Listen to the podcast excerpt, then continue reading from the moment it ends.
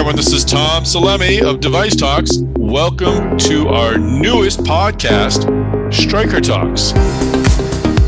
Few companies in the medical device industry touch the entire spectrum of healthcare like Stryker. From accident scenes to ERs, from ORs to patient rooms, Stryker delivers the supplies, tools, and devices used to provide patients with the highest quality of care. In this podcast, we'll talk with the company's leaders to gain a better understanding of how innovation, new technologies, and teamwork will further Stryker's mission. Let's go.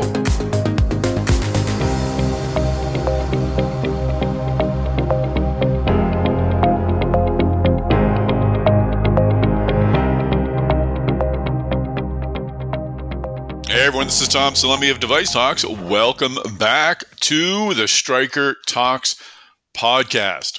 Our guest today is Jim Marucci. He's the president of Neurovascular. Jim took the job a little earlier this year. So we're going to cover the neurovascular business. It's an area we've covered in the Stryker Talks podcast before with Jim's predecessor, as we'll get into this podcast. But so much has happened in this space. It's such a fast growing area and such an important one as well. We'll talk about the recent strategic acquisition of Cerus and some of Stryker Neurovascular's newest products and technologies. But before we begin this conversation, I'd like to bring in our sponsor, Zeus. We're talking with Mike Herr. Mike is the West Regional Sales Manager for Zeus. Mike, tell us about Zeus. Yeah, so Zeus has been in business since 1966. We're a custom polymer solutions manufacturer. So we primarily work with the medical device field. And within the medical device field, I would say the bulk of that is with catheter manufacturing, really specializing in smaller, tight tolerance tubing that's used, for example, let's say in a, in a neurovascular catheter, really pushing the limits of technology and tolerances to really give our customers that innovative and competitive advantage. We work with customers that are really across the gamut. So if you look at, you know, major tier one OEMs all the way down to startups and, and universities, ultimately the, the end goal for, for Zeus is to partner with our customers and provide the best in patient care and, and to ultimately change and save lives. Well, that's great. We'll hear more from Mike Herr and Zeus a little later in the podcast, but you don't need to wait to find out more information. You can go to Zeus's website. Go to ZeusInc.com. That's ZeusInc.com. And now let's get this conversation started. Well, Jim Marucci, welcome to the podcast. Well, thanks so much, Tom. I appreciate you having me. Look it's forward to it. Great to have Neurovascular back. We had your predecessor, Mark Paul, on back in uh, June of 2022. Got a great overview of the business then, but we could certainly revisit and talk about some new acquisitions. But first of all, of course, we want to learn about you and how you found your way here. But before that, how'd you find your way into the medtech industry? You're a West Point person, right? You were in the military at the very start? Yeah, I was, Tom. And, you know, I made the decision to get out in the late 90s. And it was a tough decision. Frankly, the the economy was great. There were many options. I was considering going back to business school. Uh, I had all the right jobs in the military. But when I decided to get out, I went to one of these junior military officer recruiting firms and uh, had a variety of different options. But the one that really stuck out to me was in the med device space. And the job description, I still remember to this day. It was pretty cool. Um, it was for mechanical heart valves and being oh. able to teach, train, and educate cardiac surgeons on implanting our devices was just, to me, it seemed unbelievable in terms of the responsibility and the level of sophistication required. So I jumped into the cardiac space and uh, sold for a few years there. That was my first entrance into med device. What was it uh, that was appealing? I mean, it sounds very cool to be able to to understand and to teach about a mechanical heart, but what was the the calling? Yeah, so we had uh, mechanical heart valves, obviously, that were very specific in terms of the implant techniques required at the time. We did not have a tissue valve, the company I was with it was all mechanical. So very specific training protocols, but being able to stand right next to anesthesia and uh, look over and watch a beating heart and see the entire process of the heart being stopped and then uh, helping advise the surgeon on the implant technique to me it just seemed such a great level of responsibility for a great sense of purpose and really kind of helping obviously the surgeon as well as kind of having an impact on the patient and watching and understanding the protocol for how it impacts patients' lives longer term was just tremendous for me. That's great. And you found your way to Stryker shortly after. How did that happen? Yeah, so I was with that company for two years. Great products, a great company. Uh, I then left there and went into a foray into the tech space, purely tech before the tech bubble burst, and was excited about that space as well for opportunity. It was um, around selling storage, enterprise storage systems. So I jumped out of med device.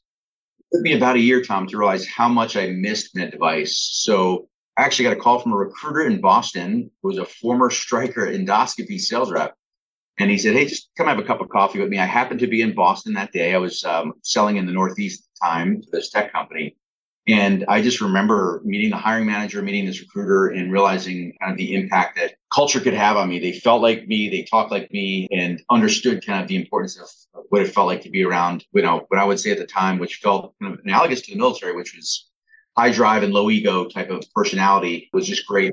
I it intrigued me to kind of dig a level deeper. So uh, I came to Stryker in 2001 in sales for our communications division. We were building out that sales force. It was an acquisition that Stryker and Endoscopy had done a few years prior.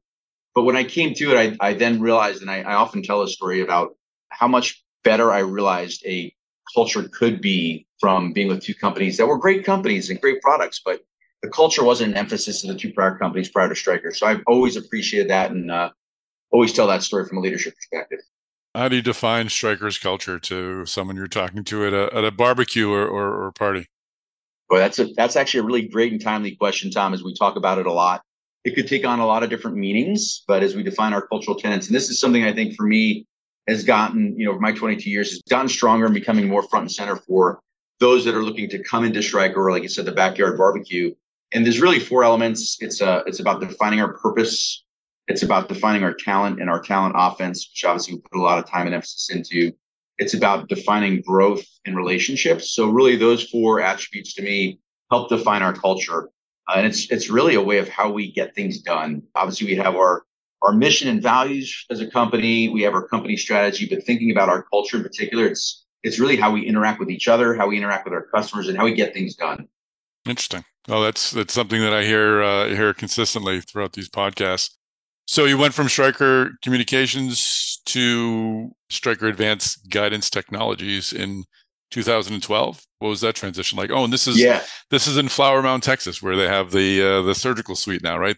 Correct. Yeah. yeah. So I spent about 11 years with our communications business in a variety of roles, sales and marketing mostly, a little bit in the operations side and dabbling in kind of helping with the project management side of that. But for the most part, those 11 years were geared around designing, integrating, and helping build operating rooms that were geared around specific workflow. Uh, and for a period of time, it was actually an overlay with our orthopedics division. So helping very specifically design rooms for orthopedic surgery. So after about 11 years in that business, it culminated with leading our marketing team. I moved over to, uh, as you referenced, advanced guidance technologies. That essentially was our navigation business or image guided business for image guided surgery. We covered obviously orthopedics at the time for both knee and hip. We also covered cranial, spine, and ENT surgery. So that business was based in Flower Mound, Texas, was part of our instruments division and was a suite of technology or applications on one platform that we can grow across multiple specialties, both image guided and imageless. And so I did that transition in 2012. And you were there when uh, the Mako acquisition closed. I'm curious, how did that sort of impact what what you were doing? It's uh, certainly a an added feature to uh, to all that you were talking about and working on. It was, yeah. So we actually competed at the time with Mako from an orthopedic navigation perspective. so a little bit of an adjustment there. Uh, we kind of joke around about it now looking back, but I think we handled it very, very well. Uh, we obviously had previously planned to understand that that was coming in the market. And regardless of if Stryker had acquired Mako, we knew that we needed to shift our portfolio to more of the sophisticated approach for cranial and spine. So that had been underway already for about the previous two years. We obviously had some internal programs looking at orthopedic robotics at the time. So we had taken the foresight of that and shifted our portfolio to look at neuro, spine, and ENT guided surgery at the time. So we were trying to denounce and move away from orthopedic guidance at the time for navigation and shift that to neuro, spine, ENT. But hmm. it was good. It was good. A lot, lot of lessons learned looking back at the time. What's it like when that acquisition like that happens of someone you had been sort of bumping elbows against for a time and now they're a member of the team? I'm sure it's a it's a great positive to have that to bring to bear. It's tremendous. You know, at the time you have this sense of pride in terms of what you're doing. And of course we all despise our competition. But once that acquisition was done, it was tremendous because I think it it took a different level of understanding kind of where we're going as a company and understanding the resources, the magnitude, and just the size and scale that. You look back, back, back now and it's just, there's so many great collaborative lessons learned that came out of it. As an example, back in those early days, we were working on two different camera technologies for both navigation and Mako, looking at understanding how those resources could come together. And I, I think, you know, as I mentioned, the early days were some some bruises and bumps along the way uh, from 2013 probably to 2015. But the lessons learned now, looking back, were tremendous, and I think it's made us a lot stronger as a company, especially from a collaboration approach. Yeah. Obviously, there's there's the whole R and D side of it, but but even how we've changed and understood how we can work together on the commercial side, it's it's done worlds of good for us. And I don't think people appreciate, I certainly forget that 10 years ago, there was still very much a debate as to was surgical robotics going to take off? Was it going to be part of the future? And uh, certainly, Stryker's acquisition of Mako was a planting of a big flag, saying, "Yes, this is uh, this is here to stay, and it's important." Right. Yeah, yeah it's, it's been tremendous for us, obviously, and will continue to be in the future as well. Great. And you'd moved on to uh, Stryker Neurosurgical, and that's a that's an interesting field as well. I mean, we're we've been talking a lot about different interfaces with the brain at our conferences and on our podcast, neuromodulation, neurovascular, of course, which we'll talk about in a moment. But talk about the, the neurosurgical space, the work that was done there, and the advances in that area, because the brain, as, as it was brought up at Device Talks West, kind of like the new heart. There's really a, a great frontier there in, in treating maladies of the brain. Yeah, it's a great discussion for a number of reasons, Tom. And when I took on that business, it was actually defined as NSE. It stood for neuro, spine, and ENT.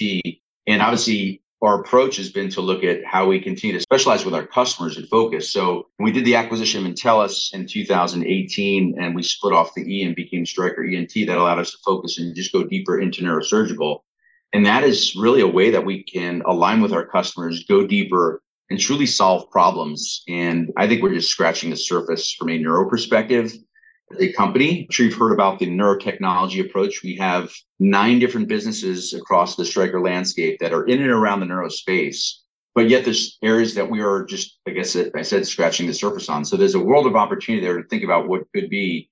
The way I think about it in transitioning from neurosurgical to neurovascular, there's also many different other parts of the body and anatomies that we have taken a open to minimally invasive approach and that's the way I view this transition into into neurovascular as well. Is there are going to be procedures that are done in the future from an endovascular perspective that today are being done open, and we see the evidence of that now. So it's an exciting field. I think there's so much more, as you mentioned, around the world of BCI and brain computer interface, but even the world of functional and there's so much we don't know and have yet to explore about the brain. And I, I think it's uh, in the infancy stages of, of exploring the minimally invasive approach.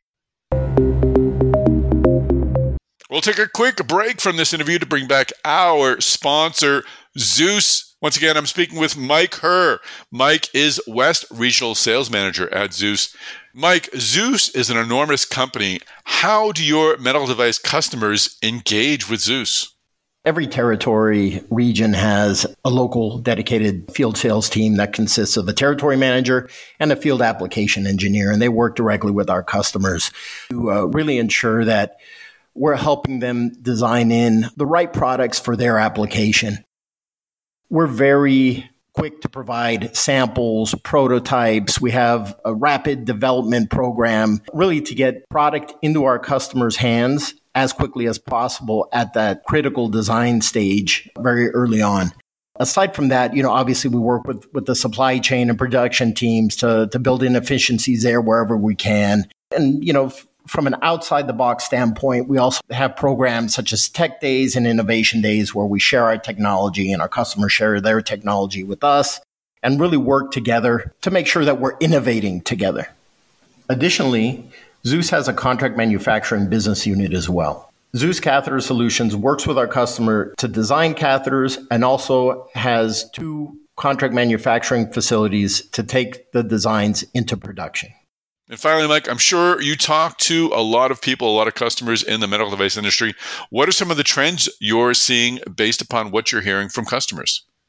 I think, you know, the easy answer there is is always smaller, more flexible, thinner walls on liners. But I, I really think the, the trick there is to be able to provide that without losing quality or any of the performance characteristics that, that you know our customers are looking for. So I, I, think the idea for our customers is to be able to to gain greater access, whether it be to the brain or the lungs or the heart, to deploy their devices, but not jeopardize or not sacrifice, perhaps is a better word, any of the performance that they need to be able to deploy the devices that they need. So, a quick example of, of something Zeus developed back, I think it was released about two years ago, which is our PTFE streamliner over the wire. We were actually able to extrude a PTFE onto a silver plated copper mandrel and reduce our wall thickness by 20%.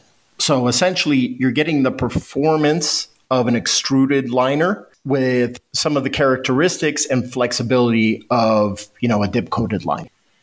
Our Streamliner over the wire products are part of our Streamliner PTFE liner series and can be found on ZeusINC.com. These products are also available via sample and are part of our new product development program. That's great, Mike. And how can folks get samples and find out more? For samples or prototypes, reach out to your local account manager or feel free to contact me at Mike Herr, M H E R R, at ZeusINC.com. Mike, thanks so much for joining us on this episode of Stryker Talks. And thanks, of course, to Zeus for sponsoring this particular podcast. Once again, if you'd like to find out more about Zeus, go to its website. It's ZeusInc.com. That is ZeusINC.com. So the move over, and you took over at Neurovascular earlier this year. Uh, I'm curious. I mean, you're both focusing on on the same part of the body, but what sort of similarities are there in the businesses and the products, and what are the differences? Yeah, so I would say there's not a ton of overlap. There are some potential procedures that, that as I mentioned, could be done in a different way in the future as we think about that and deployment through an endovascular perspective and through a catheter. We're seeing evidence of that now in the early days, but the biggest similarity, Tom, is really the call point. As we've seen, obviously, this field was started by the interventional neuroradiologists and interventional neurologists came on. The progression, I'd say, really over the last five to seven years has been the endovascular neurosurgeon becoming a bigger percentage of the caregiving continuum there. So the commonality is really around the customer base. The differences are much more vast because this is a global business with a global footprint and the small connected customers around the globe the intimacy, I should say, versus small are really telling in terms of looking at how to advance the field. So I think our customers are very connected globally. This procedure obviously is also done in the interventional suite versus an OR. So there are some differences that I think are more stark than the similarities. That, that's a great point about the international. I remember the conversation that I had with Mark Paul talking about the scope, and, and I think John Daniel brought it up at Device Talks West as well. Just how many countries, how international this particular business in Stryker is compared to to others. Can you give us a sense of how many countries you're working in, and how is the if I were to slice up the world market pie, like what percentage is OUS versus US? Yeah, so our business, Tom, is definitely an anomaly comparatively within Stryker. Yeah, our business is greater internationally. It's it's uh, just give you rough numbers and say it's greater than 60% internationally and less than 40% in the US. So that is a stark difference to many of our other businesses. And as I mentioned, I think the reasoning goes back to how this field started, the connected customer base, and looking at trying to deliver stroke care around the world, which is huge, massive opportunity to look at that in a different light. So it is different. It's how we acquired this business from Boston Scientific. It was already built out, but we we operate in about 65 countries right now. Wow. And there's a model that is both direct and indirect in certain markets. But maybe the best thing to think about for us is how we look at designing products and going out and getting voice of customer, we think about it from a global perspective. So that takes into account regulatory, quality, clinical considerations around the globe so that when we launch a product, it may not launch around the globe simultaneously at one time, but over the next three, four, five years, we'll get the benefit of seeing the clinical outcomes and then acceptance in different markets around the globe. So that gives us scale it helps our R&D costs and helps bring the, the total cost of developing products down as we look at the global revenue impact for designing products. Is there sort of a, a, noticeable difference, or is there a difference between one country and another in terms of what type of products are used here, but maybe not used there, or is it pretty uniform in adoption that a, that a new product is received in the same or similar fashion from from country to country?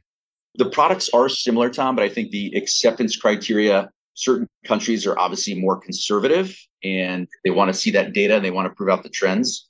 So it does take a little bit longer in some markets to see that evolution of certain products that are more conservative by country. Interesting.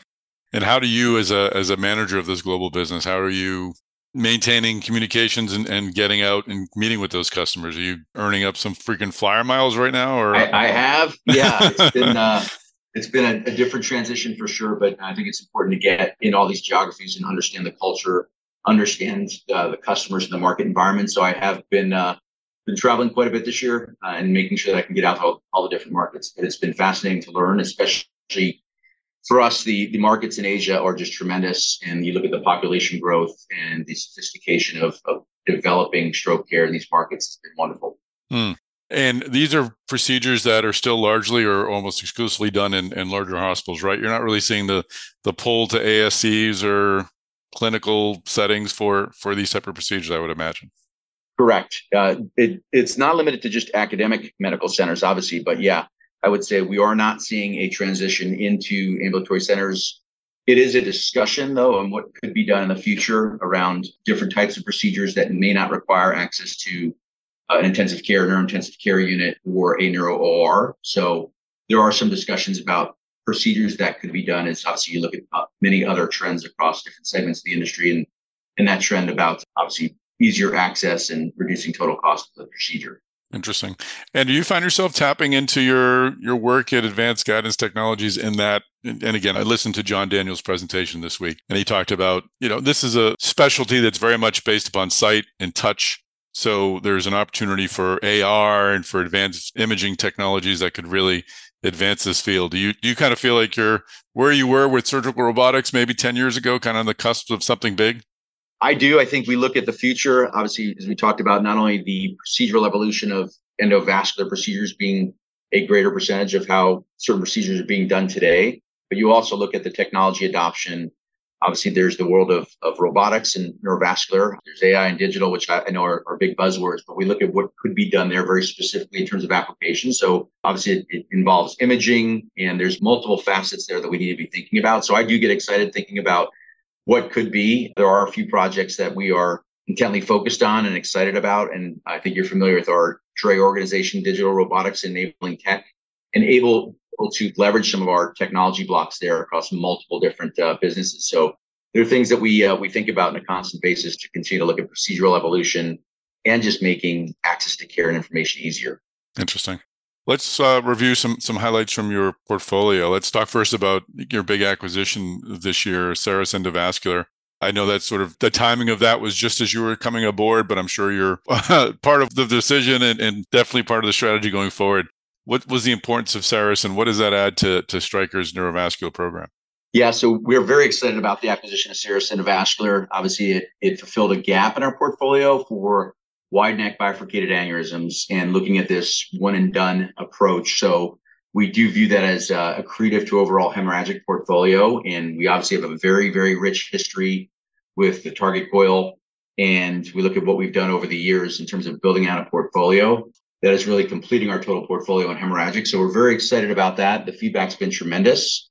We are commercial in Europe. Obviously, we're working through the clinical study here in the United States and looking at an FDA approval and PMA, post PMA submission down the road. So we're working hard on that, but we're very excited about the potential there and ease of use. And, you know, as we all know, the most important pieces is, is looking at simplification and being easier to use and also saving time and reducing costs. So I think having those considerations in mind and working with our customers and getting their feedback has been really important for us. Interesting. And what about some of your organic, or internal launches? You mentioned the, the Target Coil. Is there a new coil that was launched this year, the Tetra Detachable, or talk a bit about the target portfolio, if you would. Yeah, it's as I mentioned, Tom. It's a very rich portfolio for us. It goes back a long way since the introduction of, of the target coils back when Boston Scientific had acquired uh, Target Therapeutics. So there's a long history there of having the, the first detachable coil. Obviously, the uh, market leader across the world, and uh, the Tetra launch this year was was significant for us as it fulfilled a again, a gap in, in smaller aneurysms, less than four millimeters. So uh, looking at having both the application for framing and filling has been received very, very well. And the softness that our customers are looking for for smaller aneurysms has been very well received, and, and that is uh, in the process of being rolled out across the globe, as I referenced earlier. There's a cadence launch. Uh, so we launched it in the US and obviously are launching in other markets. Uh, we've launched in Japan as well, and then other markets are, are in process as well. So we're very excited about that. What does future innovation look like for you? I know, again, we had John Daniel at Device Talks West talking about your internal program. You're clearly always on the hunt for external programs as well, things to acquire. What do you see uh, developing over the next three to four years? Yeah, I think one of the most important things for us is to make sure, you know, going back to understanding why we do what we do and our purpose, it really is to solve problems. And it's it's to solve customer problems clinically, procedurally, looking at kind of how that all works together. So if we're thinking about things the right way, we are involved in obviously every aspect of understanding kind of the workflow and how procedures will change over time. And not just developing the next iteration of a new product, but really again trying to solve problems. So that's something I think our R&D teams are intently focused on. We've talked about this before as well, Tom. I, I know when we think about R&D, there's organic R&D and inorganic, and using both as a potential lever there. Organic meaning our internal teams, and inorganic looking at M&A opportunities. And there's a lot, as you well know, going on in the neurovascular space. A lot of innovation, and looking at some of these companies that are new to market, and just making sure again that we are trying to, as I mentioned earlier, remove cost, make things easier and safer with better outcomes. So understanding how all those play together is, is very important for us. But I do get excited thinking about, as I, I just referenced a little bit ago, what could be in the future, and that is around applications for AI, AR, VR, and some of the things that we are working on as a company with these um, building blocks or technology blocks, if you will, that can go across multiple divisions and applications for us. So we do invest a lot in this business back into R&D. And when we say R&D, that also involves clinical. So our portfolio is the depth and breadth that we have, but also looking at innovation more than just products. So it's how do we continue to provide outcomes driven evidence? How do we look at products for training, proctoring, remote education? And how do we make sure that we are thinking about investing into making access for stroke care more complete? I think you know some of the statistics as well. I mean, the applications that we're looking at globally, we're just scratching the surface as We know roughly 10% of the overall volume is being treated today. So it's more about market access and how do we continue to educate, teach, and train not only our physicians but the overall general population about where we can uh, we can provide better stroke care. And that certainly is something that came up in terms of providing the right kind of care to more people. I think it, I was at a conference recently where uh, Robert Califf, the FDA commissioner, just talked about the difference being whether or not you were 10 miles away from a, a center that was that was equipped to, to, handle your stroke and the difference of being with close to that center is life or death so i'm sure that's something that is the difference between life and death so i'm certain that it's something that you're focused on that stryker neurovascular is focused on just ensuring that those technologies are getting out do you have a sense yet i know you're new to the job but what the future future might look like to bring some of that care to those areas that maybe aren't currently getting it are we talking about robotics are we talking about other sort of remote possibilities and, I, and i'm asking you to be somewhat speculative here. So yeah, for sure. No, glad to. And again, I've uh, as I mentioned, I've traveled a lot. I think keeping the global perspective in mind is certainly important, as you mentioned, access, and it's different, right? It's it's population health and the things yep. that we're thinking about on a constant basis. Today, as it stands, it is leveraging our current platforms, which is again using video for remote teaching, education, training, proctoring, and you know we learned a lot of lessons throughout COVID as well, and in this business, and the importance of clinical support and some of the work that our, our sales reps and territory managers do being able to walk physicians through procedures and having to do that you know over an iphone and just you know that there's a need there right? And so you fast forward i do think that there is a place for robotics. I think it's uh, defining what the value proposition is and if we're thinking about it the right way again it goes back to improved patient outcomes predictability safer surgery. But within this space in particular there's a tremendous understanding of again the disparity between population health and how do we get the outreach to some of these areas of the world where we know that patients are dying just because they don't have access to care. So i do think there's a place for robotics. I do think it's going to be fascinating to understand how policy may need to change to look at